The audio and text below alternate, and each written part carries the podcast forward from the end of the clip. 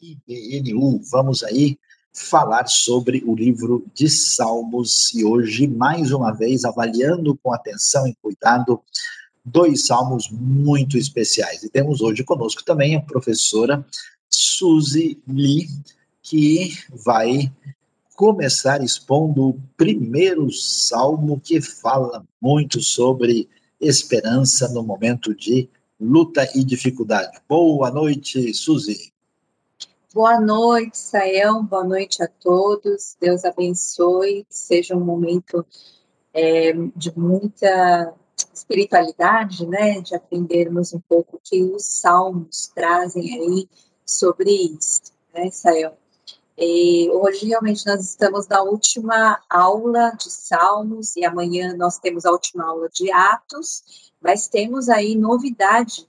É, nós temos mais duas disciplinas começando na semana que vem, muito legal, que é o Ministério de Jesus e a história da salvação do Novo Testamento. Então, vocês podem ficar ligados aí, podem fazer as inscrições através do nosso WhatsApp ou Telegram, né, da conexão, então fiquem ligados. Deus abençoe muito essa noite. Vamos aí compartilhar então a nossa apresentação para que a gente comece a falar hoje dos salmos. Vamos lá. É, hoje a gente vai falar de um salmo muito especial também, né? Todos que nós falamos são especiais, mas esse é um muito conhecido também nosso, que é o Salmo 40, da aflição para a gratidão. É um momento muito difícil, momento de sofrimento, momento de dor, e aí a pessoa, né, o salmista, ele vai é, adorar a Deus, vai é, dar um louvor de gratidão a Deus. Então, na verdade, o Salmo 40, ele é uma oração por ajuda nesse momento de aflição, né? Não são assim mostrados especificamente, não se fala exatamente, a gente não sabe quais são as causas dessas aflições, mas Davi reconhece que são é, ocasionadas aí, uma das coisas é pelo pecado, no versículo 12, assim como nos Salmos 38, 39 e 41. E elas são agravadas pelo triunfo de seus inimigos. Então, já tinha uma dor muito grande, um sofrimento muito grande por causa do pecado. Agora vem uma coisa pior, né? Vem em cima disso a perseguição, a dificuldade com os inimigos, que é um tema também muito presente aí nos Salmos 38, 39 e 41. Agora, o Salmo 40 é uma oração, mas é interessante, porque aqui tem, parece que tem uma inversão. Geralmente, os salmos começam mostrando o problema, e aí a pessoa vai descobrindo, ela vai ter, vai ter um encontro, e aí ela começa a, a adorar a Deus, a louvar, a agradecer, né? Aqui não, aqui começa o contrário, aqui começa com um louvor a Deus pelas suas misericórdias, provavelmente por tudo que ele passou e aí, nos versículos 1 a 5, mostra essa gratidão, esse coração cheio de é, louvor né, a Deus, e com um testemunho dessa fidelidade do próprio rei ao Senhor. Então, no 6 ao 10, mostra aí por que a razão né, disso, dessa fidelidade. Assim, aí no final, que é nos versículos 11 a 17, mostra agora o momento presente e um pedido de socorro, um pedido, né, uma petição, um clamor a Deus para por ajuda. Ele ajuda. Então, vale observar essa longa introdução às orações que acontecem nos Salmos 44, 89, por exemplo. O Salmo 70 repete, de, é, repete né, modificações aí dos versículos 13 a 17 desse salmo. Olha que interessante é, que a gente estava falando dessa inversão, né? É uma estruturazinha aí para mostrar como é que acontece. É, no versículo 2a, né, mostra a situação que eu me encontro, no lamaçal, no fundo do poço, né? E aí, no versículo 13, é, mostra aí alguns problemas que ele está passando em uma petição a Deus, né? É, no, no versículo 4b aparecem aí os inimigos, né? Lá no 14, 15, já que ele tem uma lembrança de que Deus fez isso, ele agradeceu a, a Deus por isso, ele mostra também a derrota que acontece com esses inimigos lá é, no 14, 15. Aí aparece aí no versículo 1 uma petição implícita, né? Senhor, me ajudou, por isso que eu faço isso. Lá no versículo 11, 13, 17b, aparece uma, aí uma, é, é, uma petição explícita, né? Um pedido realmente de ajuda. Aí aparece no 2 uma libertação, né? Que é um objeto de petição também. E aí é, de forma mais genérica no versículo 6, e aí mostra o, o, que acontece depois, a consequência, os efeitos, né? Eu canto no 5A, e aí aparece de novo a derrota aí, por que que eu canto, né? A derrota dos inimigos, é, é, no versículo 14, 15, que eu vou experimentar agora de novo, aquilo que eu já experimentei no passado é, fiéis, né, como é que mostra, mostra a questão da confiança no 4A e da alegria no 16A. É, aí aparece a ação de graças, que é mais focado no eu, e aqueles que confiam é, no Senhor lá no 16b. Então vamos lá falar um pouquinho mais ali no, no próprio Salmo. Então, no versículo 1 começa assim, né? Coloquei toda a minha esperança no Senhor ele se inclinou para mim e ouviu o meu grito de socorro. Ele me tirou de um poço de destruição, de um atoleiro de lama, pôs os meus pés sobre uma rocha e firmou num local seguro. Pôs um novo cântico na minha boca, um é, hino de louvor ao nosso Deus. Muitos verão isso e temerão e confiarão no Senhor. Olha que interessante, esse é o momento de aflição que ele passou, né? Ele viu, é, ele se viu num poço de destruição, num atoleiro de lama. Ele agora está adorando o Senhor, né? Porque Deus tirou de tudo isso e não só tirou, mas ele firmou sobre a rocha e é, num local super seguro. Então ele pode cantar. É interessante que o canto é da boca, mas é, é algo que não só vai sair da minha boca, eu vou louvar a Deus, mas as pessoas ao meu redor, muitos verão isso, temerão e confiarão. Agora, interessante aqui é essa palavrinha aqui que nós, é, na NVI, tá? Coloquei toda a minha esperança no Senhor. É interessante como aparece aqui é, essas duas palavras, é, cavô que viti, né? O que, que significa isso? É a, mesma, é a mesma raiz. Então, seria assim, tipo, esperei, esperei. É, é um, é, é um, é uma enfática, né? E na, no, no fato de esperar. O que, que significa isso? Então, pode ser esperar ansiosamente, sim, né? Num desespero, ou também pode significar, como a gente colocou aqui na NVI, é, coloquei toda a minha esperança. O que, que significa você esperar e esperar no Senhor? É esperar confiando esperar entregando, colocando toda essa confiança de que Deus vai atender às aflições as, aos meus clamores, o meu pedido de socorro. E aí tem a resposta, ele se inclinou meu pedido de socorro, né? Então, esse primeiro momento, diferente de muitos outros, é, ele mostra uma, uma gratidão, assim, tremenda. Ele estava doente, ele quase morreu, né? E aí ele clamou a Deus nesse momento, né? E recebeu o livramento.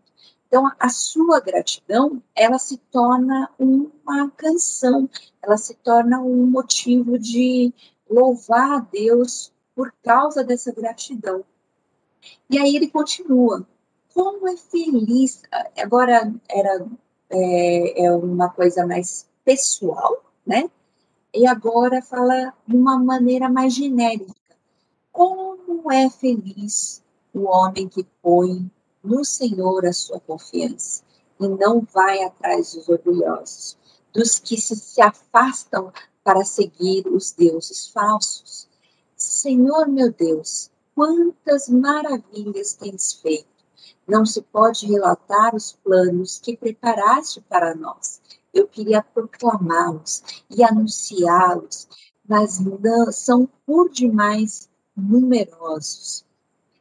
Então, aqui é interessante porque é a questão de colocar Deus como prioridade. Depois que ele experimentou isso, né, é, começa a louvar Deus, ele coloca, olha, não adianta você colocar a sua confiança e ir atrás dos orgulhosos, é, colocar a confiança em outras coisas, em falsos deuses. Mas é importante você colocar onde essa confiança? No Senhor.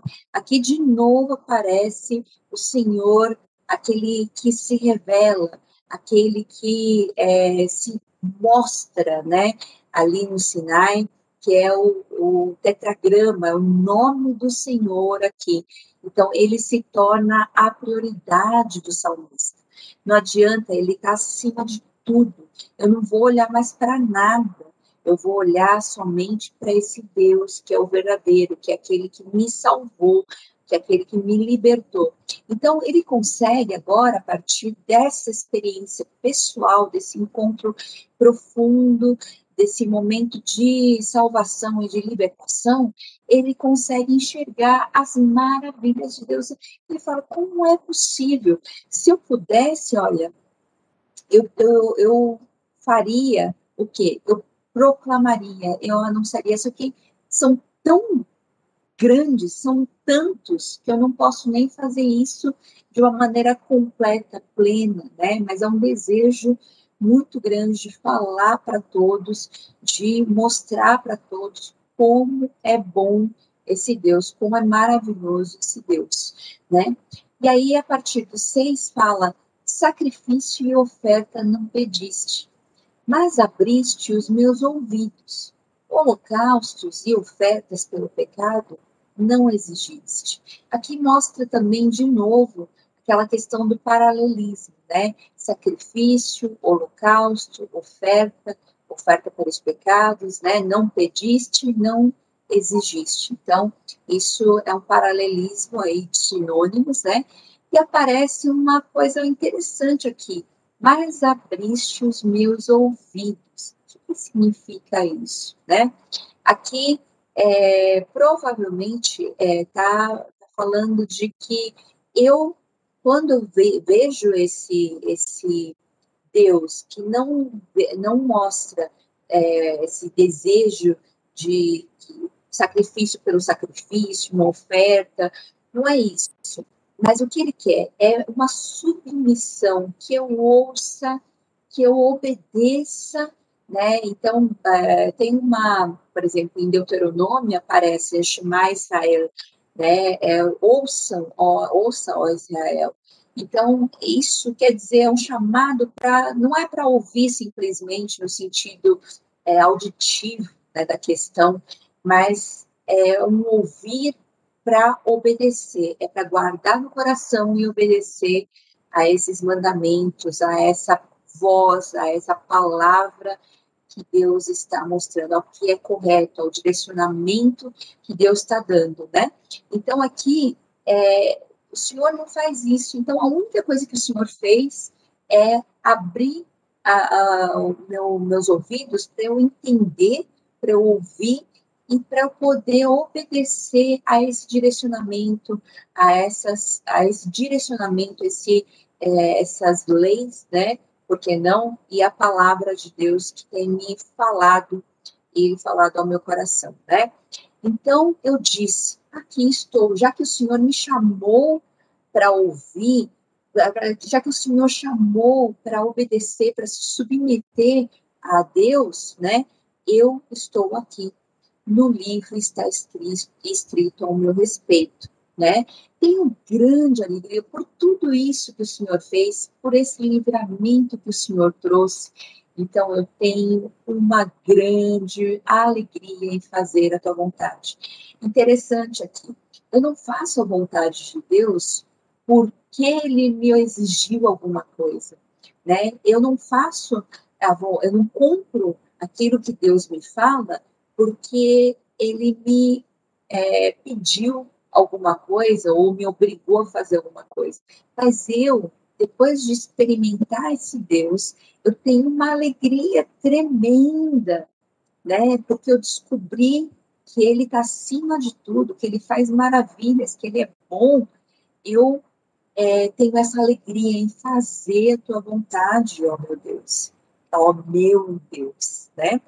A tua lei está no fundo do meu coração. Então, a partir desse, dessa experiência tão profunda, eu posso dizer que está guardado lá dentro do meu coração para que eu possa obedecer, me submeter e viver conforme a tua palavra, a tua lei, né? E aí diz: eu proclamo as novas de justiça na grande assembleia.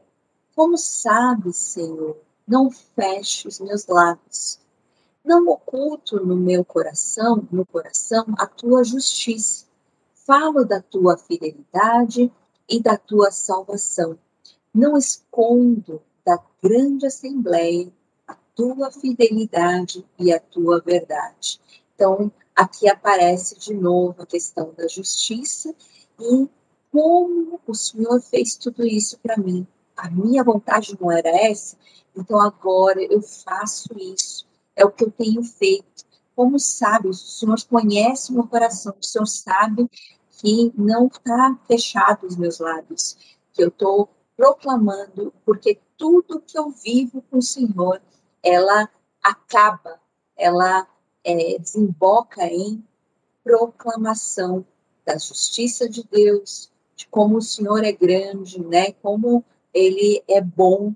Aí ele fala: não oculto a tua justiça, mas também eu falo da tua fidelidade. Como o Senhor é bom, como o Senhor é, é fiel. É de novo essa fidelidade, é aquele amor fiel, o amor leal cumpre a aliança, né? E a tua salvação, teu livramento, né?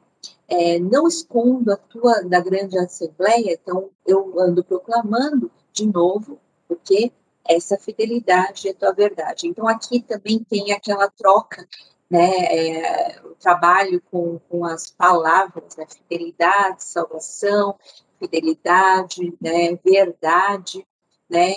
Então, é muito interessante como ele trabalha.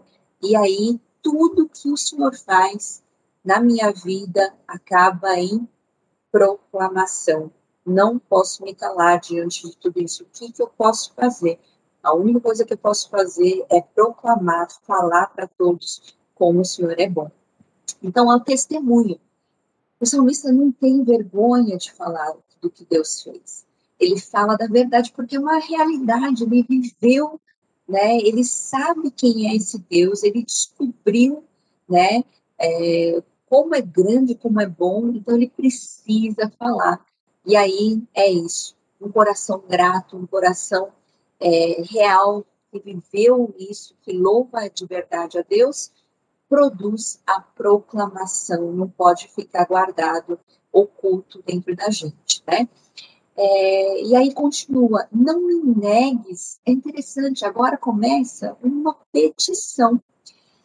Por tudo eu estava louvando a Deus pelas coisas passadas. E aí, agora vem um momento que eu estou vivendo, e por conhecer a esse Deus tão bom, tão fiel e que me livra, agora eu posso pedir com confiança segurança. Eu também não posso ficar quieto em relação às coisas que eu estou vivendo. Então, não me negues a tua misericórdia, Senhor. De novo, Senhor, né? Deus, aquele Deus que se revela, o nome de Deus é o tetragrama. Que o teu amor e a tua verdade, aquilo que eu já conheci, sempre me protejam, pois incontáveis problemas me cercam. Quer dizer, eu tenho tantos problemas aqui que não é pouco, mas são incontáveis. E as minhas culpas me alcançaram. De novo aqui, ele vai falar dos pecados, né, de toda a culpa que eu tenho, e já não consigo ver. Mais numerosos são que os cabelos da minha cabeça, e o meu coração perdeu o ânimo. É interessante como aqui ele não tem vergonha agora, ele não tinha vergonha de falar sobre Deus. Agora ele também não tem vergonha de falar sobre os pecados, uma confissão porque esse Deus ele conhece, ele sabe como ele age, ele é bom, a bondade dele é tão grande que é, né, esse amor fiel, que aí ele pode contar essas atrocidades talvez que vivem dentro dele, né, que são mais numerosos que os cabelos, né, da cabeça dele. E aí ele confessa, chegou o momento da verdade, ele confessa os problemas, confessa as culpas, ele fala, Senhor, olha, eu não tenho ânimo, eu não consigo prosseguir. Isso não é um problema para Deus. A gente, às vezes, na vida de fé, a gente tem um problema de dizer que a gente está com problema. A gente tem uma vergonha de, ai, como é que as pessoas vão ver? Mas diante de Deus, eu posso me abrir completamente, eu posso dizer com toda sinceridade, aqui uma coisa muito importante é com toda sinceridade, tirar qualquer máscara, né, chegar próximo a esse Deus que me vê em secreto. Eu posso abrir completamente, falar com toda honestidade, sinceridade de coração. E aí ele começa a contar, olha, não é só isso que eu tenho de problema. Sejam humilhados e frustrados todos os que procuram tirar minha vida. Retrocedam, desprezados os que desejam a minha ruína. Fiquem chocados com a sua própria desgraça os que zombam de mim mas regozijem-se e alegrem-se em ti todos os que te buscam. Digam sempre aqueles que amam a tua salvação. Grande é o Senhor. Então, ele faz, é uma petição, né, um pedido, mas é uma oração, Senhor, eu não posso fazer nada diante disso. Então, de novo, o Senhor é aquele que pode cumprir né, a justiça verdadeira. Então, o Senhor vai à frente e faz, porque eles estão me perseguindo, é um grande problema, eu estou aflito, né? E o Senhor pode fazer isso por mim. E aí ele lembra, né? Que aqueles que te buscam, aqueles que amam a tua salvação, podem dizer: Grande é o Senhor. E é um louvor a Deus no sentido de, de petição, mas de confiança, demonstração de confiança a Deus. E aí diz: agrada-te, Senhor, em me libertar. Apressa-te, Senhor, em ajudar. Quanto a mim, sou pobre e necessitado, mas o Senhor preocupa-se comigo. Tu és o meu socorro e o meu libertador. Meu Deus, não te demores. Então, ele tem uma, uma confiança tão grande nessa justiça e também ele tem uma intimidade tão grande de dizer, Senhor, eu conheço o Senhor, então o que eu peço, não, não, não assim, se alegre, né? agrada-te, Senhor, de, de me libertar e não demore, Senhor, porque eu estou tão aflito, estou tão desesperado, vem, Senhor, e o que eu posso dizer, Senhor, eu não tenho nada. É aquele é, feliz é aquele que é pobre, né? aquele que é humilde em espírito, é aquele que pode dizer a Deus: Senhor, eu não tenho absolutamente nada. Eu não sou absolutamente nada. Mas o Senhor se preocupa comigo e o Senhor é esse socorro e esse libertador. Eu conheço o Senhor eu confio no Senhor, por isso, Senhor, não demora, né? Ele pode fazer esse pedido desesperado e dizer para Deus: Eu dependo completamente do Senhor. Então, ele, o, o salmista aprendeu não só por uma experiência, mas por todas as experiências que ele passou. Ele, ele aprende que ele depende completamente de Deus. Ele não só vê a sua fragilidade, ele entrega essa fragilidade a Deus e ele espera, ele pode esperar em Deus, porque esse Deus é aquele que salvou uma vez, duas vezes, três vezes, e todas as vezes que ele precisou, ele pode dizer a Deus: Senhor, eu confio em Ti completamente, eu deposito toda a minha confiança em Ti, voltando ao primeiro é, versículo.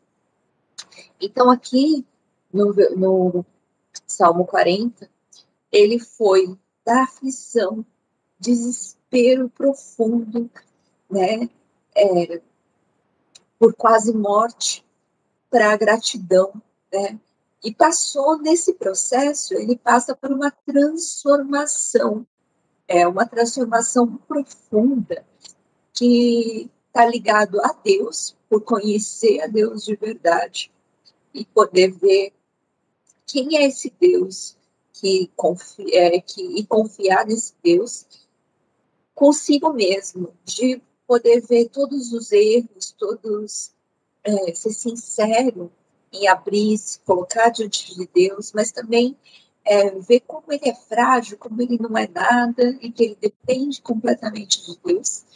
E ele também viu a justiça em relação aos inimigos, em relação aos orgulhosos, que talvez antes ele uh, colocasse como algo na vida dele importante, ele viu que não tem nada, os outros, e aí ele coloca é, essa transformação verdadeira, que a única coisa que importa é que Deus seja louvado através da vida dele e que ele tem que proclamar tudo isso que Deus faz é, e fez na vida dele, como Deus é bom, como Deus é grande, como ele é fiel.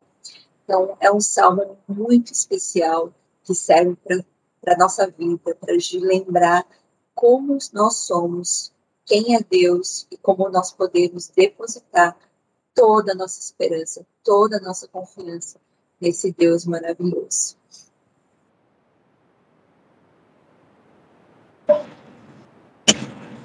Então, vamos passar para um segundo momento agora, né, para falar do último salmo desse nosso curso, né, com o professor Luiz Saião. Muito obrigado, Suzy. É muito bom aí ver o que o Salmo 40 né, tem a nos dizer. Como nós uh, podemos observar, nós temos uma coisa especial na espiritualidade do Salmo, que nos mostra que nem sempre né, nós caminhamos numa espiritualidade quando a gente se vê livre ah, da aflição e do sofrimento, uh, e nem uma ideia uh, na qual a gente se entrega ao sofrimento e à dor, mas existe um caminho, né, que envolve aí a, a oração, envolve a luta, o sofrimento e aquilo que Deus está fazendo na vida da gente. E, e, nesse caminho, né, a gente hoje está passando por um momento difícil no mundo todo, quando muitas pessoas estão apreensivas, é, no momento difícil, né, e é muito valioso é, prestar atenção ao Salmo, como é que o Salmo tem ensinamento de Deus, tem ah, elementos importantíssimos para a espiritualidade e trabalham né, profundamente a questão da dor, do lamento, da oração e da adoração. Então vamos aí nessa mesma sintonia que a gente viu no Salmo 40 agora, olhar o Salmo 130, né, que é, fala né? Claro, um salmo que faz parte, né? Inclusive a gente já chegou aí a, a ver que ele faz parte daqueles chamados Shir Hamalot, né? Aqueles salmos dos degraus, salmos de peregrinação que vão dos 120 até os 134, né? E lá a gente vai ver é, essa adoração que é trazida no templo uh, para ser né, apresentada diante do Senhor uh, e uma adoração que vem do sofrimento ou vem da dor. Por isso que a gente até separa aqui adoração, né? E aí o que, que a gente vê? Na verdade, o Salmo vai apresentar aí o que a gente pode definir como um testemunho que mostra a confiança que ele tem no Senhor, né? E o, o, salmista, né, que apresenta isso, ele tem consciência, a gente vai ver isso, de que ele é, é pecador e até mesmo de que ele pecou, né? E que mesmo no ambiente que envolve a sua dor, que é descrito lá como profundezas, nesse clamor, ele tem certeza de que Deus é a sua esperança.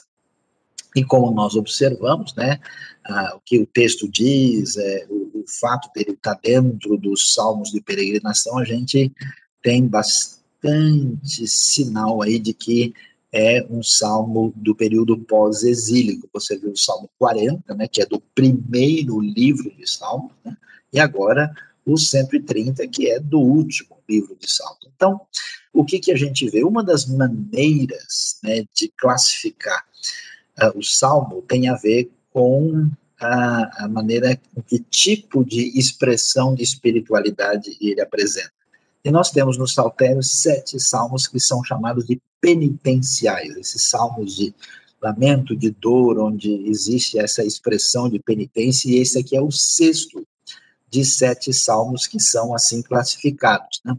E aí o salmo é composto né, de dessas duplas, chamadas às vezes de parelhas, que são duplas de versículos né, que uh, divide-se ainda em duas metades de dois, eh, duas duplas de versos cada uma que a gente vai ver na nossa caminhada, na nossa uh, uh, reflexão né, e a e entendimento do conteúdo do Salmo 130. Então vamos adiante aí para a gente poder ver o que é que o Salmo tem a nos apresentar. Veja lá, então ele começa com os primeiros dois versículos e o que é que a gente vai observar? É muito valioso prestar atenção ao sentido que o Salmo nos apresenta quando ele diz: Das profundezas clamo a ti, Senhor ouve a minha voz, estejam atentos os teus ouvidos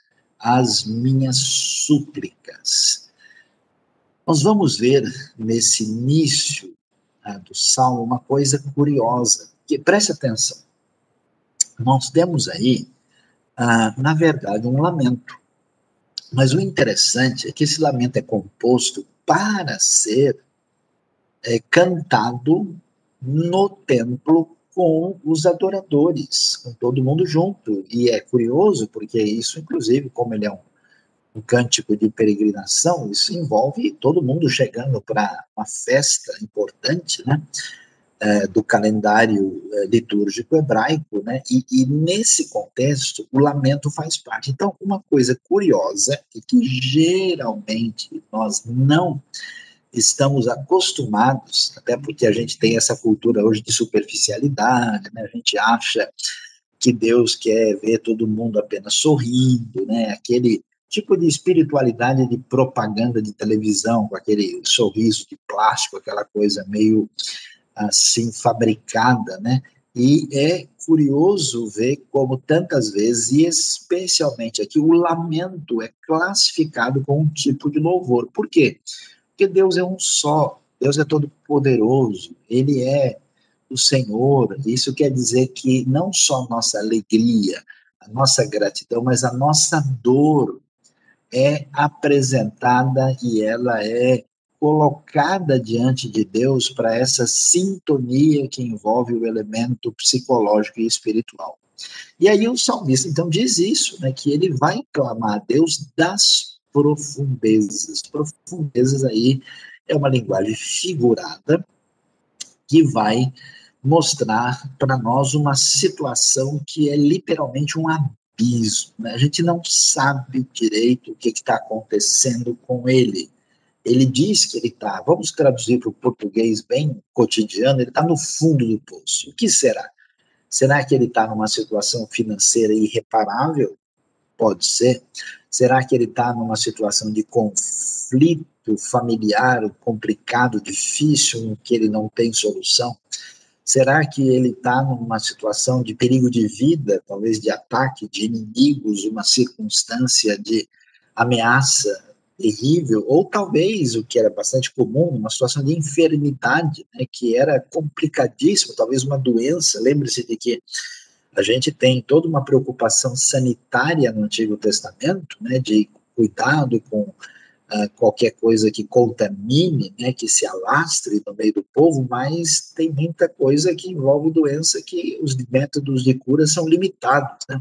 E nesse ambiente, nessa dor, nesse sofrimento, ele não rompe com Deus, ele não uh, afasta-se, ele apresenta a sua dor, as profundezas, é esse abismo apresentado diante de Deus, e é interessante, por quê?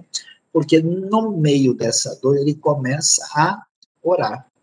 Então ele diz: Ouve, Senhor, o nome particular de Deus, o Eterno, né, aquele que é o Jeová, o Yahweh. Ouve a minha voz, estejam atentos os teus ouvidos às minhas súplicas. É interessante, e aí a gente já começa a aprender alguma coisa, porque oração de verdade nem sempre a gente faz. A oração sempre se degenera.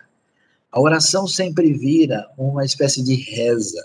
A oração ela acaba vivendo um movimento decorado. A oração ela acaba se tornando uma coisa que apenas faz parte da liturgia, mas quando a situação de dor, de fragilidade, dificuldade toma conta, aí a gente ora de verdade. Por isso a oração dele é sincera, ela é entregue, ouve, Senhor, a minha voz. E é interessante que é uma oração de esperança, porque ele ora com, com insistência. Você sabe quando alguém realmente leva a sério? Observe no Salmo, ele fala, ouve a minha voz.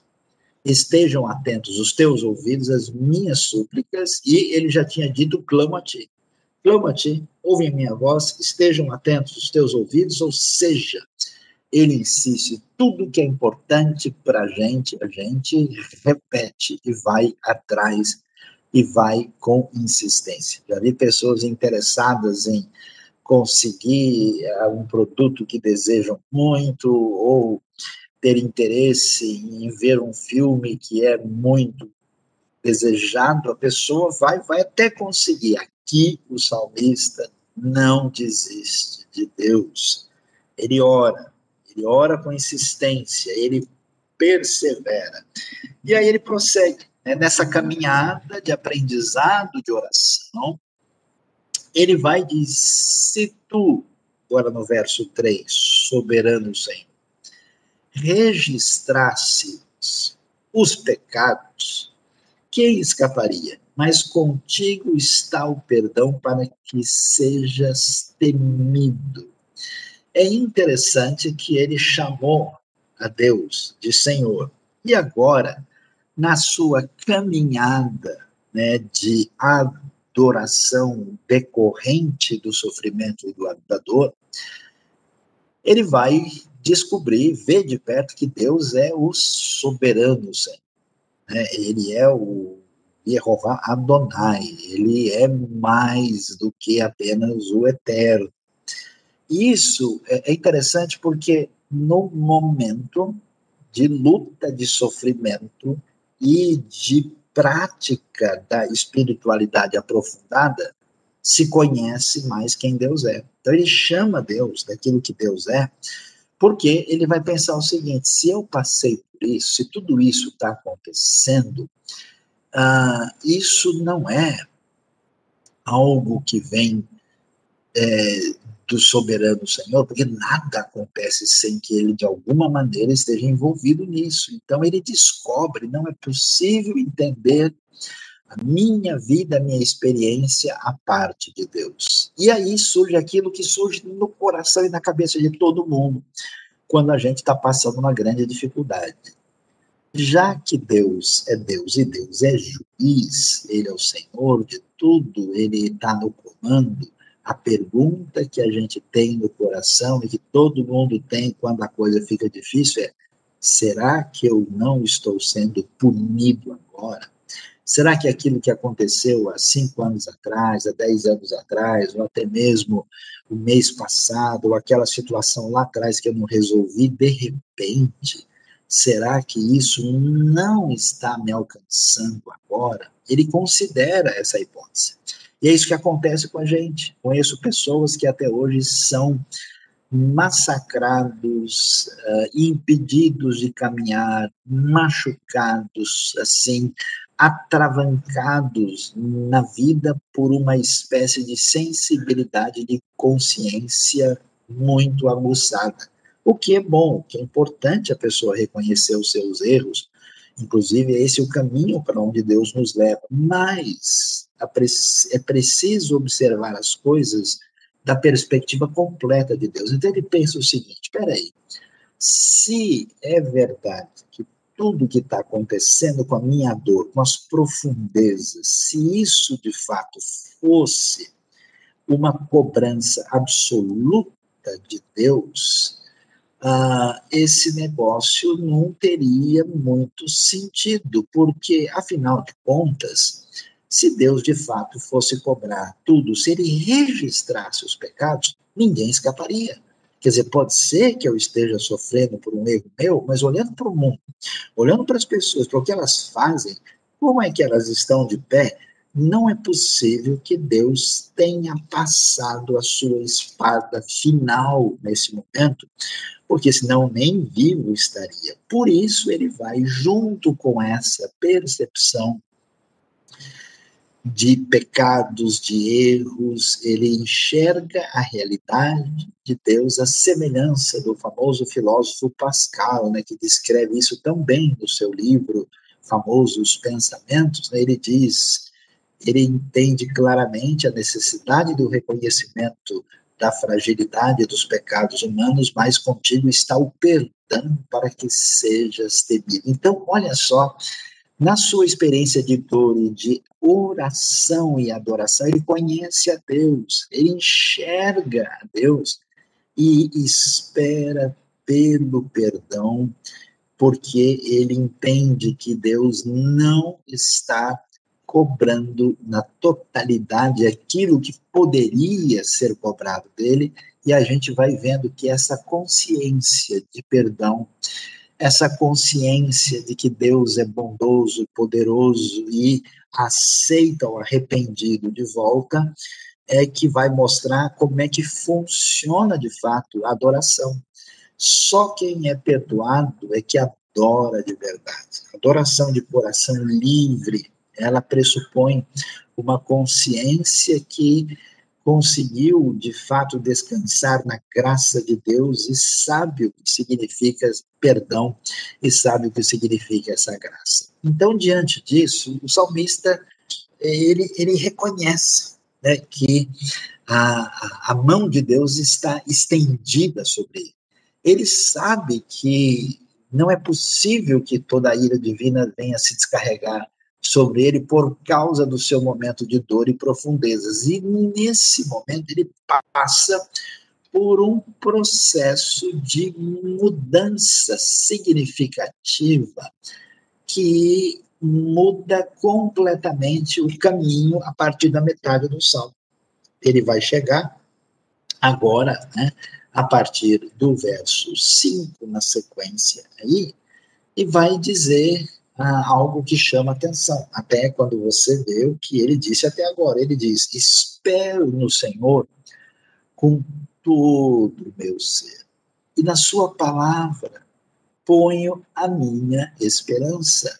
Espero pelo Senhor mais do que as sentinelas pela manhã. Sim, mais do que as sentinelas esperam pela manhã. É interessante a gente ver que o salmista finalmente amadurece no coração dele uma realidade nova que é fundamental para a vida, que é exatamente a esperança. Observe né, que ele vai dizer assim de boca cheia: espero no Senhor com todo o meu ser. Observe que, que essa esperança nasce do seu momento de dor, de lamento, de clamor e de se colocar diante de Deus. E aí é que nasce essa esperança a partir da experiência de sofrimento. É somente na escuridão que surge a fé de verdade. E a gente às vezes não percebe isso, né? Que Deus nos permite, nos deixa passar por caminhos sombrios e difíceis, exatamente para que a gente aprenda a depender dele e a caminhar na nossa vida com fé, não segurando na nossa própria fragilidade. E é interessante que ele entra num, num perfil agora tão positivo, colocando a expectativa com todo o seu ser no Senhor e destaca a esperança na palavra do Senhor. Na sua palavra ponho a minha esperança, vai dizer o verso 5. E aí nós vamos ver que coisa interessante, porque a fé vem da palavra de Deus. Às vezes a gente está num momento tão complicado, difícil, embaralhado, que não tem saída, que não sabemos, né, somos reféns dos sentimentos negativos. Uma maneira de lidar com isso é exatamente ler e deixar os salmos atingirem o nosso coração a partir dessa força que vem da palavra divina. E ele disse isso, olha, eu estava olhando para mim no desespero e aí olhei para minha vida, temi, porque eu conheço os meus erros, os meus pecados, e disse: Bom, agora eu estou perdido, porque com certeza eu estou sendo punido. Mas espera aí, se Deus de fato está exercendo a punição definitiva, não é possível que alguém vai ficar de pé. Então ainda há esperança. Então ele se volta para Deus e ele vai descobrir que essa fé se define a partir da palavra de Deus, porque fé é conhecimento prático de Deus. É a coisa realmente colocada na realidade do cotidiano, né? É o passo de treinamento objetivo. Aliás, nós nesse momento estamos sendo exercitados na nossa confiança e esperança em Deus nesse momento de turbulência que atinge a todos. E olha que coisa curiosa, ele vai dizer: espero pelo Senhor mais do que as sentinelas pela manhã, sim, mais do que as sentinelas esperam pela manhã.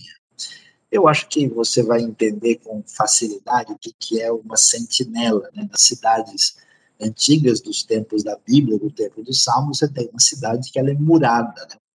e ela eh, tem lá aqueles que são os vigias, que ficam exatamente ali na sua, digamos, torre, né, no seu ponto elevado, para ver se algum inimigo, alguma coisa de ameaça está surgindo no horizonte, e eles têm que ficar de guarda à noite, né? Porque a porta da cidade fecha à noite e é como alguém que trabalha como segurança, como vigilante, ou uma pessoa que trabalha de plantão à noite no hospital ou em qualquer outro ambiente onde é necessário isso. Imagina só como essa pessoa que trabalha nesse ambiente tem uma expectativa, uma ansiedade maluca para que surja o amanhecer.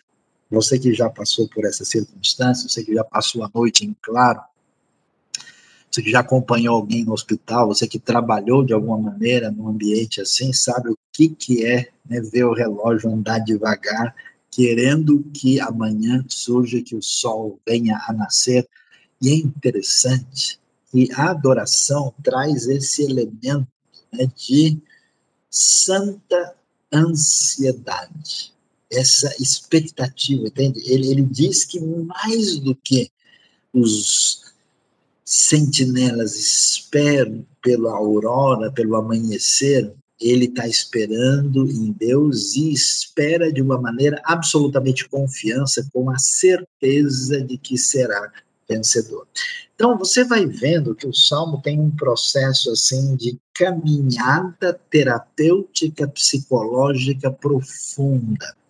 porque ele começa clamando, né, lamentando pela sua dor, ele associa isso aos seus erros, os seus pecados, ele é, vai adiante para enxergar o Deus perdoador, ele confessa a sua esperança, a sua fé acentuada. Quando chega no verso 7, ele dá até um susto na gente. Olha que coisa interessante. Ele vai dizer o seguinte: ponha a sua esperança no Senhor, ó Israel. Pois no Senhor há amor leal e plena redenção. Ele próprio redimirá Israel de todas as suas culpas.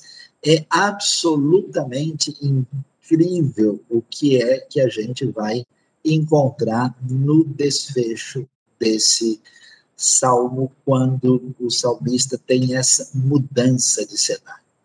Ele agora, né, que estava preso dentro dele, no nível individual, particular de lamento, ele agora se volta para os outros. A adoração genuína, muito forte nos Salmos isso, né? venham todos, né? louvai ao Senhor, cantem ao Senhor com alegria, né? tributem a Ele glória e força. Né? A adoração genuína vira convite. De repente, o salmista, com o coração fortalecido, ele convida Israel, Israel, povo de Deus, põe a sua esperança no Senhor. Adoração é proclamar aquilo que Deus faz, porque ele vai dizer, olha, por que que vocês podem fazer isso? Porque entendendo e sentindo e desfrutando de quem realmente é o Senhor, a gente descobre que nele há amor leal. Em Deus existe chesed, que é esse amor fiel, que essa misericórdia absolutamente comprometida, que não vai falhar. Né? Aquela palavrinha hebraica tão particular e especial, que tem um sentido uh, de amor, de bondade, de fidelidade, de misericórdia, é o amor leal, é essa bondade fiel e inabalável. Ele diz: Olha, vamos colocar a esperança no Senhor, Israel para quem estava desesperado, achando que toda a sua situação de fundo do poço era consequência dos seus erros e que não tinha o que fazer, agora ele diz: Olha, Israel, volte-se para o Senhor, porque nele há amor leal e atenção e plena redenção. Isso é muito impressionante, é que ele vai enxergar uma realidade de que Entende-se que adorar depois de sofrer é descobrir que Deus redime de todas as suas culpas. Qual que é a questão? Qual que é a dificuldade que a gente enfrenta na nossa vida? Em condições maiores ou menores. Todo mundo na sua caminhada está cheio de tropeços, de erros, de pecados e até de absurdos. E a gente vai juntando uma espécie de lixo psicológico e espiritual na nossa vida, seja em termos de relacionamento com os outros, onde existe ressentimento, mágoa e até mesmo ódio, inimizade, seja em situações quando a gente é, tem é, circunstâncias de erros em que a gente até mesmo prejudicou alguma pessoa de uma maneira ou de outra, em algum negócio mal feito, em alguma coisa esquisita, seja na área financeira, onde nós cometemos equívocos e certas coisas que não ficaram bem definidas, ou até mesmo em gente que se apropriou indevidamente, de maneira direta ou indireta, daquilo que não lhe pertence seja na postura arrogante, na postura de prepotência, na inveja, na postura ah, complicada de alguém que não consegue lidar muito bem com aquilo que é e aquilo que deseja ser, seja no uso, uso indevido da sexualidade que se torna pecaminosa e encaminhada na direção equivocada, seja nos pecados que envolvem algum tipo de profanação, de envolvimento com qualquer espiritualidade que nos afasta de Deus em vez de nos conectar com Ele, é tanta coisa que a nossa consciência, na hora da dificuldade, trava. E a pessoa não sabe como caminhar. Eu conheço muita gente que, na hora do vamos ver, ele diz: Olha, não tenho nem coragem de chegar diante de Deus, porque eu sei, eu conheço, né, quem sou eu para ser ouvido. E é interessante que nesse salmo, o salmista recupera o seu coração. E ele adora, e essa adoração é louvar a Deus pelo perdão dos pecados, e atenção, pela plena redenção. O que, que ele vai descobrir? Por que, que ele fica tão confiante? Por que, que ele diz, Israel, confie no Senhor? Sabe por quê? Porque ele é que vai redimir, redimir Israel. E ele faz isso em relação a todas as suas culpas. De novo, ele redime de todas as suas culpas. Por quê? Porque quando o salmista estava no fundo do poço, e ele imaginou que não havia o que fazer diante desse cenário, e ele, dirigido pelo Espírito de Deus, enxergou arrependimento, perdão e retorno a Deus, ele experimentou esse perdão profundo que é a única esperança na vida para a gente poder virar a página, levantar a cabeça e caminhar diante de Deus. A mensagem da Bíblia, a mensagem do Evangelho é exatamente a possibilidade de ser perdoado pela graça de Deus e alcançado por essa misericórdia, por esse recebe impressionante. E aqui ele descobre então que Deus não deixará que eu sofra as plenas consequências do meu pecado. Você ouve isso e fala, mas espera aí, né? como assim Deus não vai deixar que eu sofra as consequências? Deus deixa que a gente sofra as consequências. Claro, a gente venha sofrer. Mas se Deus deixasse de fato a gente sofrer todas as consequências de todos os nossos erros, a gente estaria diante do juízo final do trono branco de Apocalipse 20. Mas exatamente o agir de Deus, às vezes provocando circunstâncias na nossa vida, nos leva de volta a Ele, para que reconheçamos o nosso pecado, sejamos perdoados e restaurados na nossa comunhão com Deus. E quando o salmista experimenta isso, ele volta para Israel, diz Israel, povo de Deus, não se afastem, adorem e busquem a Deus, porque ele sim é o Deus que redimirá Israel, que falhou tantas vezes, não teria como ser sustentada pela sua própria capacidade, e ele faz isso em relação a todas as suas culpas no triunfo poderoso da graça de Deus, fonte de verdadeira adoração. Então, que Deus nos abençoe de maneira especial no entendimento da Sua palavra. Tudo bem, Suzy? Amém. Tudo bem. Muito bom, Sayão. Amém. É, vamos para as perguntas, né? Todos Opa, vamos lá. fazer as perguntas, nós temos os últimos 30 minutos, né? Para a gente poder responder é, sobre Salmos, pelo menos.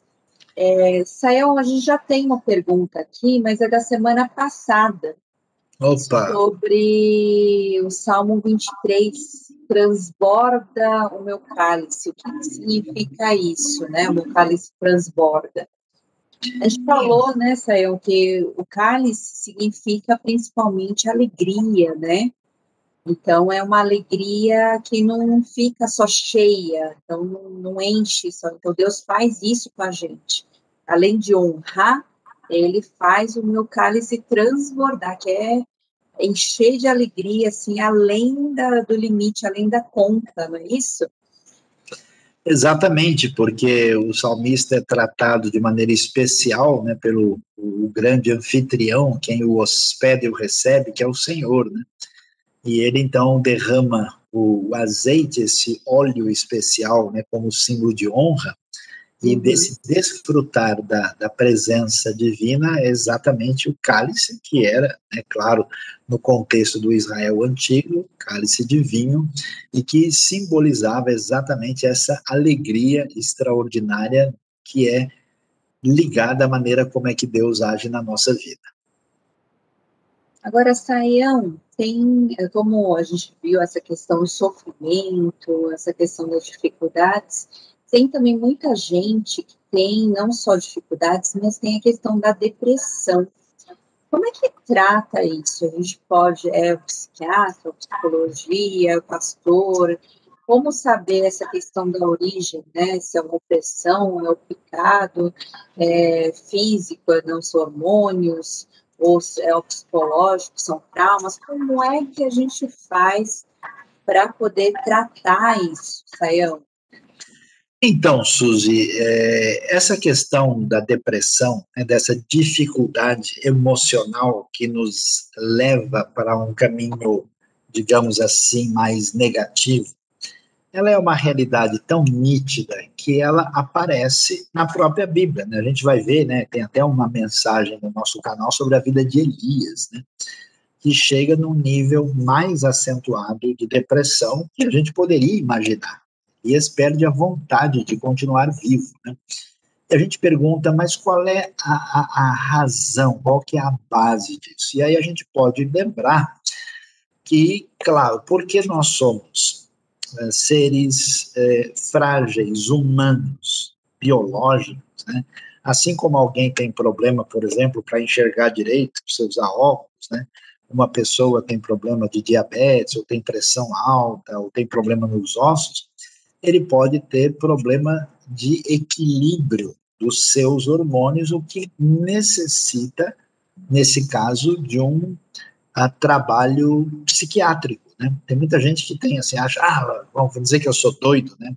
Como se houvesse alguém que não tivesse nenhuma doidice na sua vida. Né? Todo mundo, você sabe, como diz o ditado, de médico e de louco, todo mundo tem um pouco. Né? Tem um pouco. Eu não sei porque vocês estão olhando para mim aí, mas de qualquer maneira, né? O que, que a gente vai descobrir é quando você tem uma depressão que tem origem orgânica, biológica, é necessário tomar ah, aí o tratamento médico adequado. Por isso ninguém deve ter preconceito, dizer, não, eu não vou no psiquiatra porque eu tenho fé. A coisa não funciona bem assim, né? Então, ah, você cuida da sua saúde em outras áreas, e a saúde que envolve o cérebro, né, e a mente também passa por isso. Às vezes, a depressão pode ter origem em feridas na alma, através de uma trajetória marcada por dor que a pessoa não consegue transpor. E aí essa pessoa precisa de uma terapia que envolva a área psicológica, né? Então ela tem que revisitar aquele momento, tem que saber lidar com aquela situação, ela tem que passar por uma série de situações, né? Na Bíblia você vê de certa forma isso, né? Quando o próprio personagem, por exemplo, a gente vê Davi depois de ter pecado, ter errado, ele entra numa depressão quando morre, né? O seu filho, depois que ele passa um tempo, ele redimensiona isso diante de Deus e consegue levantar a cabeça e caminhar adiante, né? Então, todo mundo está sujeito a isso, e quando a coisa está difícil, em vez da pessoa deixar piorar, em vez da pessoa começar a mascarar, em vez da pessoa falar, não, eu tenho fé, eu não vou mexer com isso, não é esse o caminho. E claro, existe também depressão que tem é, ligação com uma questão espiritual direta. Quer dizer, se eu estou com ódio no coração, se eu me recuso a perdoar uma pessoa, se eu tenho uma situação de pecaminosidade intensa que mexe com a minha a cabeça o tempo todo e eu não ligo para isso, eu não, não, não faço nada para libertar o meu coração, a coisa vai, vai complicar. Né? E às vezes tem depressão que pode ter origem demoníaca. E nesse caso a pessoa precisa de oração, de libertação, né? Então o que, que a gente deve fazer? Numa situação difícil, buscar todas as alternativas e para lidar com elas, porque às vezes né, existe uma causa maior que precisa ser tratada e às vezes tem uma causa sobreposta. Às vezes a pessoa tem uma dificuldade espiritual associada a uma ferida emocional e ele precisa tratar dos dois para uma recuperação, né? E uma coisa muito importante é se alimentar de uma boa, um bom ensinamento bíblico, como a gente vê, por exemplo, no Salmo, né? Que que mexe lá. Eu conheço várias pessoas que são libertadas pela palavra por realmente receber esse alimento de Deus e ter um entendimento diferente sobre Deus, sobre nós mesmos e sobre o nosso relacionamento com os outros. Então tá aí uma diretriz assim mais ampla sobre a realidade que envolve a questão da depressão. Isso aí. Agora, saiam, a gente às vezes fica um pouquinho. Quando a gente lê vários textos e a gente não entende, às vezes, o que o texto está querendo dizer, a gente fica um pouquinho confuso, né? Como a gente faz, por exemplo? A gente obedece é, aquilo que fala em Filipenses, alegre-se sempre, ou a gente obedece aquele que fala entristeçam-se lá no Tiago 4,9. Como é que a gente faz, Sayão, para saber como que, a gente precisa obedecer? Excelente, excelente pergunta, né? A gente precisa entender ah, quais são os contextos onde surge aquela orientação e qual é o objetivo daquela orientação. Então, por exemplo, em Filipenses, que é uma das cartas da prisão, parece que está dando tudo errado. Né? Por quê? Deus chamou Paulo, o encaminhou para a obra missionária. De repente, as coisas, entre aspas, começam a dar errado e Paulo vai parar na prisão. Pode ser que ele escreveu Filipenses quando ele estava preso em Cesareia durante dois anos lá, é uma possibilidade, ou talvez durante um período que ele ficou preso em Éfeso, que é até mais próximo. Alguns chegam a achar que foi em Roma mesmo, né? E, e aí, no momento em que a gente corre o risco né, de perder a visão e a gente começa a poder ficar refém de um sentimento muito negativo que perde a conexão com a visão completa da realidade, a Bíblia diz o quê? pessoal, não se esqueça, alegrem-se do Senhor, que apesar do que eu estou vendo aqui, tem uma outra parte do cenário que eu não estou vendo. Então, a partir da visão de Deus, é possível se é possível alegrar-se na tribulação. Alegrar-se em meio ao sofrimento, porque eu estou enxergando a realidade além dos cinco sentidos. Mas, em Tiago, o assunto é outro. Em Tiago, o pessoal está bem, eles têm, inclusive, estado bem, né, no momento em que eles estão até explorando quem precisa mais. Né? Eles estão é, num momento em que essa coisa que, que parece né, ser sempre uma bênção, que tudo dá certo para gente, não é tão bom assim. Então, o que, que ele está dizendo? Esse pessoal que estava explorando os mais necessitados, né, é, e que, inclusive, tinham até literalmente no texto deixado o coração gordo no dia da matança. Quer dizer, eles estavam explorando os necessitados de tal maneira, Deus diz: olha, não façam isso, deixem de ser orgulhosos, não aceitem isso. E lá em Tiago 4, quando, depois de dizer que eles têm que se aproximar de Deus, limpar as mãos, e entristeçam-se, lamentem e chorem, troquem o riso por alegria e a por, né? E alegria por, trouxe o, o riso por lamento e alegria por tristeza. Humilhe-se diante do Senhor. Então, quer dizer, quando eu estou achando que eu sou o máximo, quando eu estou perdendo a referência e usando os outros à minha disposição, a alegria nesse momento não vai fazer bem, não. Então é hora de baixar a bola e é hora de cair na realidade, e aí essa tristeza, essa humilhação é o remédio amargo para curar a minha arrogância, a minha postura equivocada, né? É aquele negócio, tá com diabetes, meu amigo, não pode comer doce, tem que comer couve, que comer um negócio, suco de limão, né?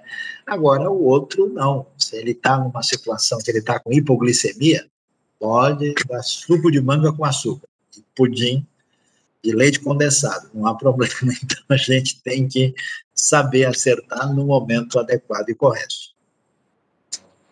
Agora, Saião, quando a gente passa por esses momentos né, de tristeza, ou às vezes até um choque maior, um trauma, né, um luto, é, difícil, né, de alguém muito próximo, a gente fica realmente muito mal, fica inquieto, né? Quando é assim, o que, que a gente pode fazer? Como é que a gente reage? Ou o que, que a gente pode fazer também, com às vezes, para é, consolar ou ajudar outras pessoas, né, que estão nessa situação? Olha, Suzy, o que, que acontece? Por mais que a gente entenda e saiba das coisas e até certo ponto espere, a experiência do momento difícil, ele é sempre difícil de digerir. Então, como é que as pessoas lidam com isso? É, no primeiro momento, quando a dor é muito acentuada, as pessoas geralmente têm a tendência de fazer de tudo para não enxergar aquilo. Existe o que a gente chama de uma fase de negação, né, de rejeição. Não, não é possível. Eu me lembro que eu perdi pessoas uh, queridas, né, que faleceram no momento em que não esperavam. E eu, na minha cabeça, no meu coração, parecia que eu sempre ia encontrar a pessoa.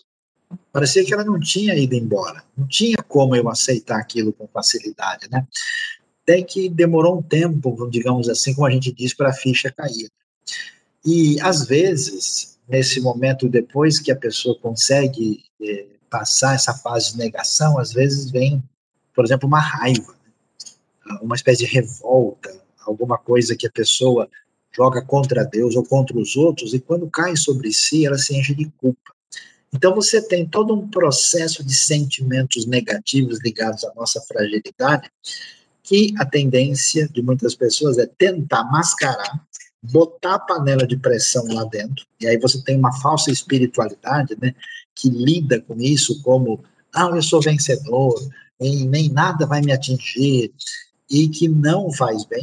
Mas Jesus, quando Lázaro morre, ele não chega lá dizendo, glória a Deus, amém, ele morreu, mas ele tem a vitória. Não, Jesus não faz isso, ele chora.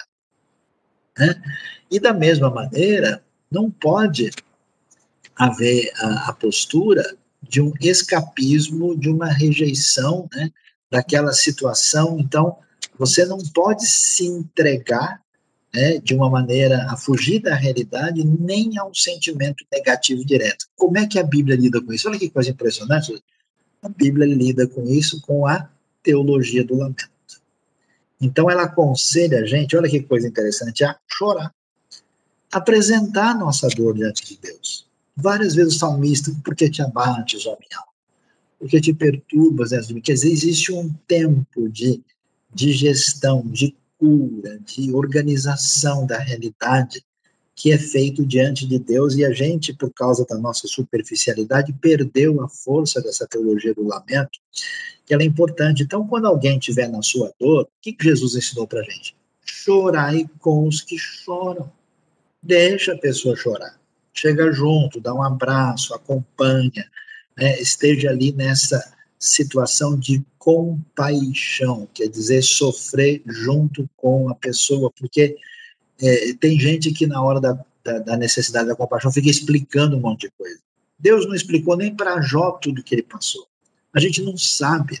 Então as pessoas, diante da dor do outro, começam a levantar teoria, uma explicação, querer mostrar que isso aconteceu por causa de A e B, a gente não sabe, a gente não é Deus, não tem o controle das coisas. Uhum. Então, essa postura é importante até que a interioridade da pessoa comece a se reorganizar e ela consiga a semelhança do que nós vemos aí no Salmo 40, no Salmo 130, né, a sair da dor na direção da adoração e da sintonia até mesmo mais amadurecida com Deus, e que ajuda a gente, inclusive, a lidar com uma próxima dificuldade mais adiante.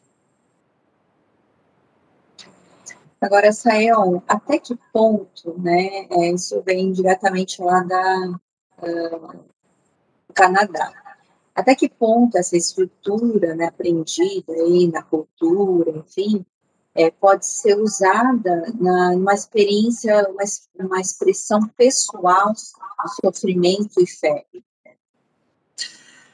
Até que ponto? Essa estrutura aprendida, né? Que eu, eu entendi aqui na cultura, mas é, eu acho que é o que a gente está falando na, na, da Bíblia, né? É, pode ser usada aí como experiência, é, expressão pessoal de sofrimento e fé? Então, a Bíblia tem, uh, eu diria assim, histórias diferentes, né? É, é muito impressionante a, a, diversidade da Bíblia. A Bíblia tem curas imediatas, tem cura em processo, tem situação uh, de direção de Deus quando não acontece uma cura. Né? Paulo diz, por exemplo, que ele vai conviver com o espinho na carne, né? Então, assim, em certos casos, à medida que a gente vai lidando com a pessoa, a gente vai percebendo né, que certas situações se encaminham mais numa direção do que outra. Né? Não, há, não há como, por exemplo, a gente esperar que a gente vai tratar sempre com uma pessoa que nunca vai morrer. Deus vai responder todos os nossos desejos e assim ninguém nunca nem vai para o céu, né? esperando o juízo final, aí o, o fim dos tempos, né?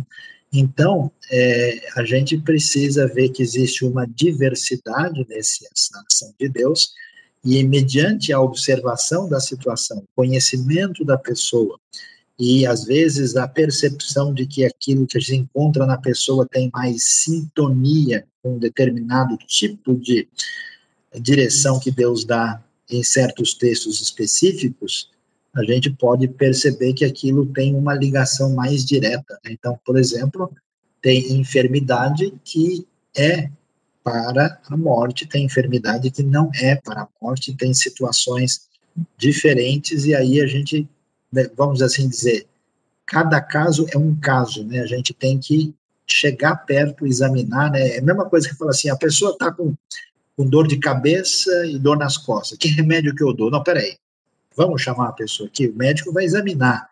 Mas que horas? Como é que foi? Dói quando? Quando você deita, quando você vira do lado? Quando é que começou? A melhora com isso? Aí você vai poder ter. Então a gente teria que ver de perto onde né, que a gente percebe. Eu, eu, por exemplo, na minha vida, eu vi que certas pessoas que precisavam de ajuda, quando vieram conversar, falavam que eu estou precisando é, de remédio, e a pessoa tinha problema de demonismo.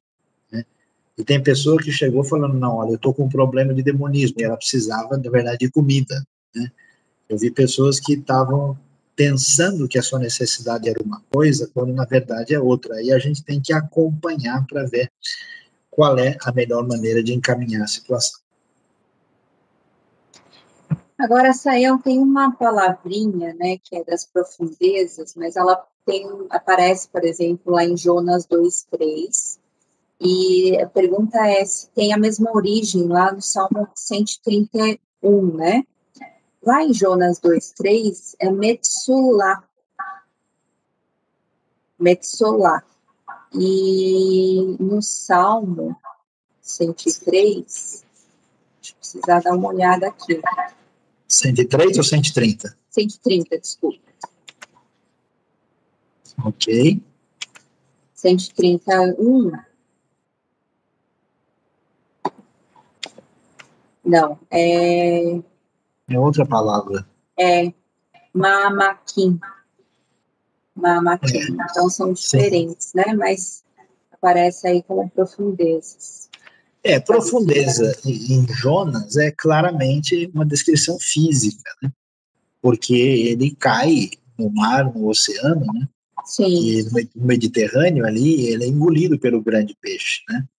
E aí ele realmente vai, inclusive ele associa, claro que é uma associação poética até, a descida dele ao Sheol, né? E lembra lá no capítulo 2 que ele é, quer orar ao Senhor no seu templo. E aí, profundezas, de qualquer maneira, mesmo sendo termos diferentes, elas evocam né, esse momento, ah, no caso de Jonas, que é físico, mas que aponta para a sua situação, porque existe uma, uma coisa interessante em Jonas, é que ele desce o tempo todo. Ele, ele vai para Jope, que necessariamente é uma descida, né? Aparece lá o verbo Yarad, aí ele desce no entra no navio e desce para o porão, e ele continua descendo. Descendo. Aí, né? Então existe essa essa essa intenção lá, e por isso a palavra profundeza ali é, é importante, né? Aqui é uma descrição poética específica para dizer a, a situação de dor né, intensa quando o salmista chegou naquilo que a gente diria em português que é o fundo do poço. Mas é claro que é uma descrição poética, nada além disso em Jonas é uma coisa um pouquinho mais literária e física. É, tanto é que fala profundezas do mar mesmo, né? Sim. Agora, Saião, essa questão aí do Senhor em caixa alta, a gente já falou algumas vezes, né? É, será que essa referência ao Senhor nesse salmo é Adonai? É, porque tem um momento que fala sobre soberano Senhor também, né? Agora, tem versão que fala, assim, que tem uma, uma dificuldade, um problema é, com essa questão do nome de Deus, eles colocam errado, enfim. Como é que funciona essa questão do nome de Deus? Pois é, Suzy, a gente até aconselha o pessoal, tem uma, uma mensagem até relativamente recente, né, sobre é, o nome de Deus que está aí no canal da IBNU, que a gente é, aconselha vocês todos a se inscreverem e acompanharem, né. Ah, veja bem, o nome pessoal de Deus, né, que os judeus preferem traduzir, como também os franceses, né, pelo eterno, né, é a, o famoso tetragramaton, né, que é o Yud Rei Vav Rei, né, que parece realmente ser uma mistura de consoantes que evocam, né, aquilo que Deus é, é era e sempre será, né, ele é o, o, eterno. E, e, esse é o nome pessoal que, na verdade, ninguém tem a pronúncia exata, né? Porque a gente, a gente tem a palavra Yehová, do jeito que ela aparece na Bíblia hebraica, que é uma, uma inclusão de vogais que vieram de Adonai, e muitos estudiosos, uh, avaliando transliterações gregas, acham que era Yahvé ou Yahweh, né? E Adonai aparece, quando aparece Adonai e Jeová junto, né, a NVI, por exemplo, traduz por soberano Senhor, né, porque a gente deve estar Senhor, Senhor, né, no sentido de ser, ser o Senhor que é o eterno, né, e soberano Senhor é uma boa tradução para esse termo. Agora, uh, o que que acontece? É, como a gente não tem a, a pronúncia exata do nome de Deus, e essa questão acaba tendo um valor relativo, porque o Novo Testamento, quando traduz isso, vai traduzir simplesmente por Kyrios, sem se preocupar com esse preciosismo, a gente precisa tomar um certo cuidado, é importante, né, não tomar o nome de Deus em vão, né, mas sem chegar a um exagero em que as pessoas parecem não entender o sentido do nome de Deus, parecem não se importar com a relação com Deus e ficar apenas com uma espécie de obsessão que ele tem que dizer o nome de Deus da maneira correta ou não dizer, como se esse tipo de postura quase que mística, exagerada, fosse a razão de ser da vida cristã. Né? E aí vira muitas vezes uma loucura, e tem gente dizendo, não, porque é, não pode dizer Jesus, porque o único nome que é aceitável é Yeshua, tal, mas o Novo Testamento traz Jesus, né? A, a Bíblia está muito mais preocupada com o fato de como é que Deus chegou até nós do que com o fato de que nós precisamos pronunciar foneticamente né, é, os detalhes ligados à santidade. Se fosse assim, a gente precisava até ter teste de sotaque, né, para saber se tem sotaque celestial e se a pronúncia de quem fala português é aceitável, porque ó, eu vejo o pessoal que fala só português, assim, falando hebraico, e querendo falar coisa, olha, o sotaque sai muito diferente do que deveria ser. Né? Mesmo Para passar um tempinho lá, você vai descobrir, né? Que os americanos é, que falam coisa... hebraico que nem americano. É, e os, os brasileiros, que nem brasileiro. É, não funciona muito Verdade. bem, não. não é por aí o caminho. Verdade. É, agora, Sayão, a gente já falou um pouco sobre essa questão emocional. O salmo seria uma maneira de ensinar a gente a lidar com o lado emocional, com as nossas emoções. E aí a gente já respondeu, mas só para é, dar uma um Olha, a, a terapia secular, até que ponto que ela consegue também ajudar a gente a curar, né? Olha, eu vou, eu vou contar um segredo aqui para vocês, tá? A gente tem uh, na história da psicologia, o pessoal talvez nunca percebeu isso, uh, os grandes protagonistas da história da psicologia eram judeus, né?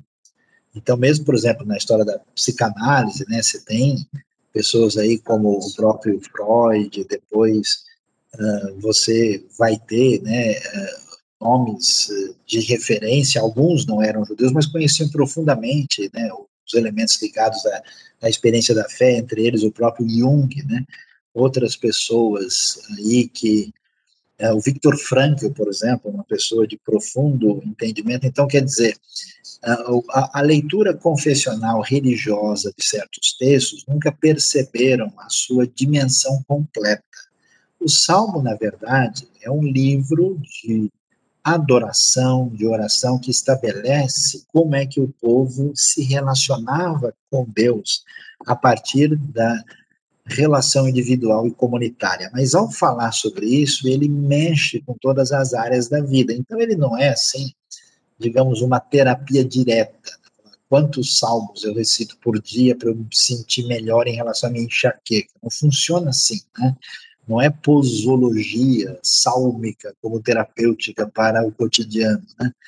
Mas a sabedoria, a profundidade, a interação que existe lá, é, ela é muito impressionante. E aí o que acontece? O que a gente chama de psicologia secular, ela tem uma grande parte de entendimento a partir da observação da realidade, né? Ela tem as suas limitações, porque ela surge num cenário onde, por exemplo, o próprio Viktor Frankl falava que o Freud praticou a repressão do inconsciente transcendental porque ele não entendia o papel da religião na experiência humana a partir da sua experiência traumática com alguns acontecimentos. Né?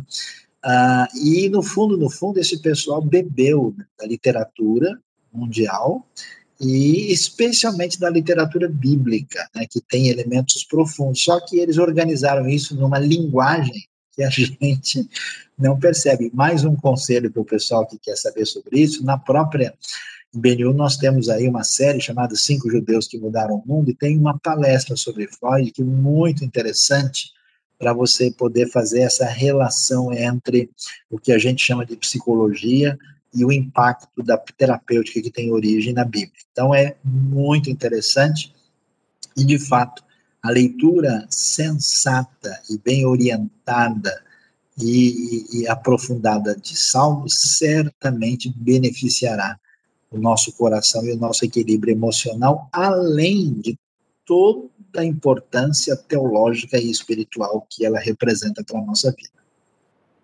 Eu acho que também é porque a gente vê uma coisa que é real, né? É uma, Sim. É o que nós vivemos, né, assim como o salmista viveu, e aí você vai descobrindo coisas né, em relação a Deus, em relação a si mesmo, essa é, abertura, sinceridade, liberdade que a gente tem diante né, da vida, diante de todos os problemas, diante da, né, alegria. Então a gente tem que né, viver isso intensamente, né?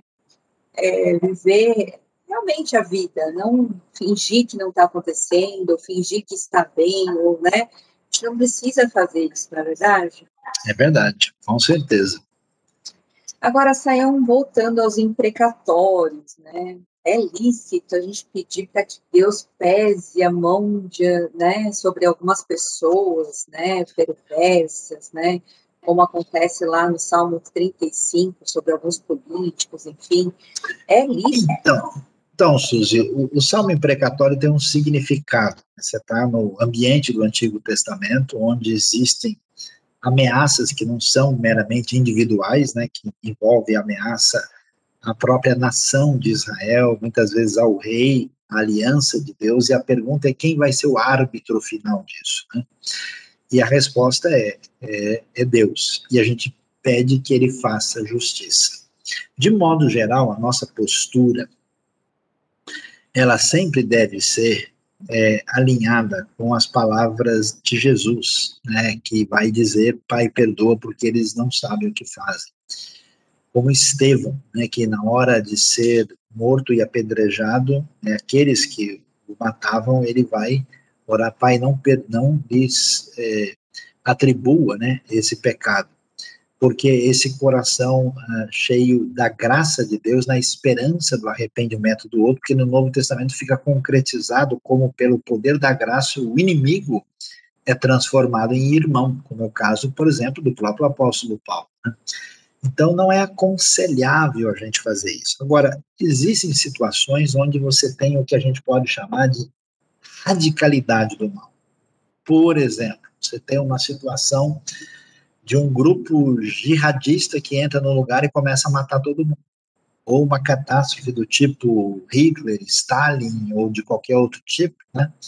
Como é que a gente lida com uma situação dessa? A gente deve orar, Senhor, nós pedimos que o Senhor intervenha e traga ali o teu poder e a tua justiça. Paulo fez isso, por exemplo, com o homem que estava prejudicando ele. Ó, Senhor, o Alexandre, o ferreiro, né, que o Senhor trate com ele.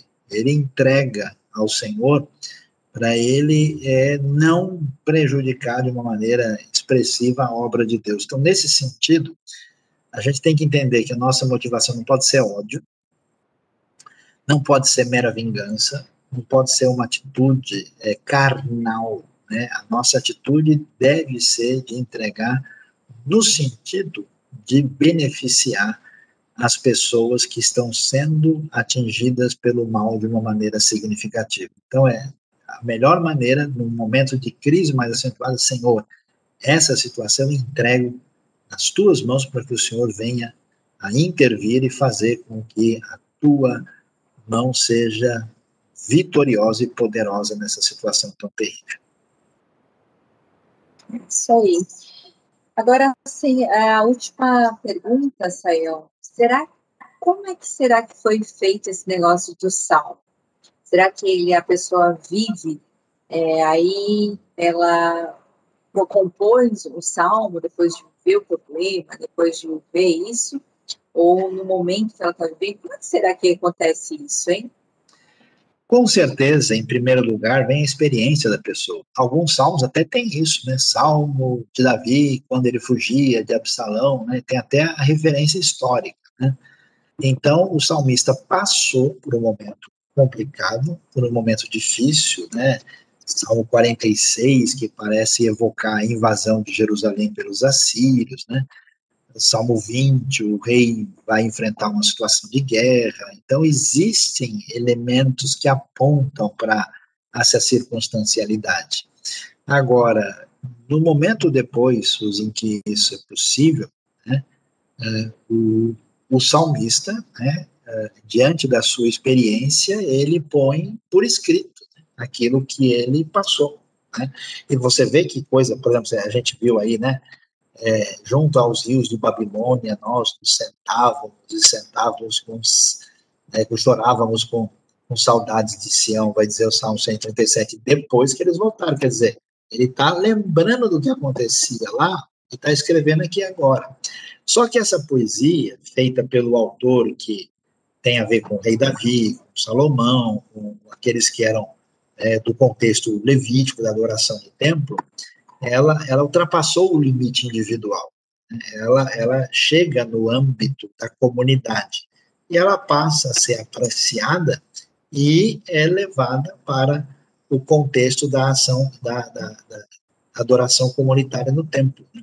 Então Deus age na vida da pessoa pela sua experiência histórica, o inspira a escrever essas palavras que se tornam né, uma composição poética que chama atenção, entra no âmbito da comunidade, é celebrada no âmbito da adoração comunitária e depois é cristalizada nessa referência de composição musical e passa a fazer parte da identidade litúrgica e de adoração do Israel antigo e finalmente sendo claramente apresentada como palavra de Deus a nós. Uma palavra que se apresenta em sintonia com a experiência pessoal, profunda, psicológica, social, né, existencial, de nível pessoal ou então comunitário e que chega a nós. É isso que você falou que é tão interessante, que não é uma abstração.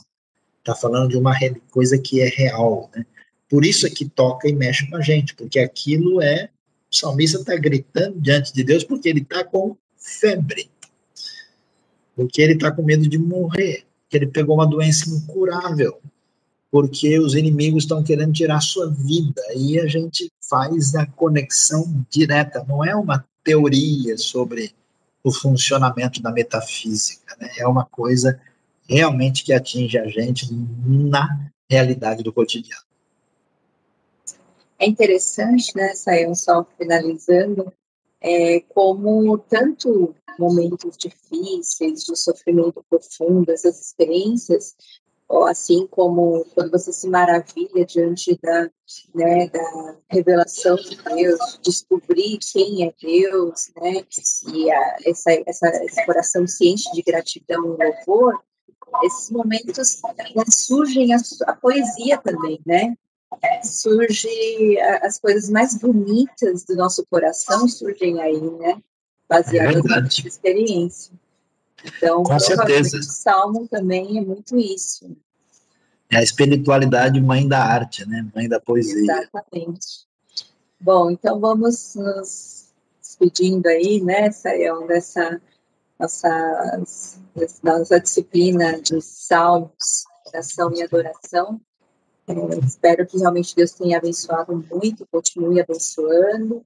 E se inscrevam aí nas nossas próximas disciplinas, né? Ministério, Ministério de Jesus e a história do, do, do, da salvação do Novo Testamento. Né? É, a gente, a gente quer agradecer de coração a participação de todos, né? E dizendo, olha, você tem todas essas aulas que estão gravadas no canal do YouTube da IBNU, no qual você precisa se inscrever. Se você quer né, fazer desse curso um curso que vai marcar realmente a sua a carreira, tendo acesso a todo o conteúdo e recebendo um certificado da Faculdade Teológica, você precisa se inscrever e com uma pequena taxa você vai ter acesso a tudo isso. Né? Como a Suzy mencionou, esses dois cursos novos vão estar chegando, eu vou estar participando, teremos dois outros professores, o Aquila Nascimento e o Guilherme Melo, nós vamos estar os três aí trabalhando, né, uma espécie de teologia do Novo Testamento, né, que é a história da salvação, vendo um panorama teológico assim do Novo Testamento, e claro, vendo aí Ministério de Jesus, com muita coisa especial que vai começar então no próximo final de semana, sábado e domingo, tá? Então não se esqueça de se inscrever, de ativar o sininho, de multiplicar o ensino da IBNU, que seja um canal de bênção para todo mundo. Muito obrigado, Suzy, pela sua participação e trabalho tão especial. Obrigado também àqueles que estão sempre com a gente. Hoje o Jonatas aí está nos ajudando nos bastidores, né? Muitas vezes temos a ajuda do Guilherme também. E Deus abençoe a todos, né? Hoje nós estamos exatamente no início da Páscoa judaica, Pesach, né? Então, a gente diz Hag Pesach Sameach, né? Feliz Hag Pesach Sameach. Feliz festa de Páscoa, né? Os judeus estão aí celebrando aquilo que é a grande primeira história de libertação lá do Egito, né? E nessa semana vamos estar em sintonia aí também, porque em breve chegará a Páscoa na semana que vem de celebração da ressurreição de Jesus, que na verdade as duas são a mesma no mesmo momento na história original, os calendários é que deram uma é, alinhadas de maneira distintas aí. Amanhã, 10 horas, ó, para você não perder 10 horas, a pregação amanhã vai ser no livro de Salmos também. É muito especial, um salmo que a gente não tratou aqui, Salmo 139. Da sonda, meu Deus. Deus então abençoe a sua vida, o seu coração. Boa noite para todos. Laila Tov.